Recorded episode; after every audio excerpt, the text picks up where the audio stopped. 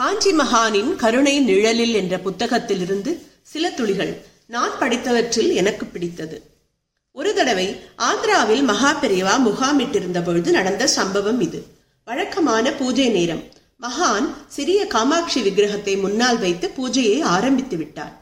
அந்த நேரத்தில் எங்கிருந்தோ வந்த ஒருத்தி ஏகமாக சத்தமிட்டு கொண்டு எனக்கு புடவை கொடு புடவை கொடு என்று கூவினாள். ரகளை செய்தாள். அவள் உடலில் பழைய புடவை ஒன்று கந்தல் கந்தலாக காட்சியளித்தது. அவளின் இடது முழங்காலுக்கு மேலே புடவை கொஞ்சம் பெரிதாகவே கிழிந்திருந்தது. பூஜை நேரத்தில் இப்படி ஒரு தொல்லையா? என்று பெரியவாளின் சிஷ்யர்கள் அவளை அங்கே இருந்து விரட்டத் தொடங்கினார்கள். அமைதியாக அவளை பார்த்த மகான் அவர்களை பார்த்து கையமர்த்திவிட்டு ஒரு பட்டுப்புடவையை கொண்டு வரச் சொல்லி அதை தட்டில் பழங்களோடு வைத்து அவளிடம் கொடுத்தார். புடவையை எடுத்துக்கொண்ட அவள் அங்கிருந்து வேகமாக போய்விட்டாள்.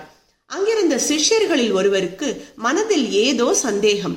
அவள் பின்னாலேயே வேகமாக போனார் ஆள் நடமாட்டம் குறைந்த இடத்தை அந்த சிஷ்யர் கடந்த பொழுது அவர் கன்னத்தில் யாரோ பளீர் என்று அரைந்தது போலிருந்தது.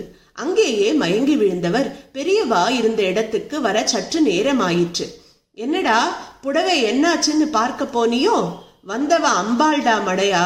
என்று தன் முன்னே இருந்த விக்கிரகத்தை சுட்டிக்காட்டினார் மகா பெரியவர் வந்தவளின் உடலில் புடவை எங்கு கிழிந்திருந்ததோ அதே இடத்தில்தான் தேவியின் சிலையில் உடுத்தப்பட்டிருந்த சேலையும் கிழிந்திருந்தது.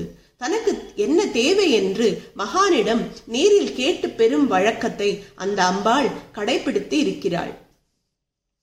அற்புதங்கள் தொடரும்.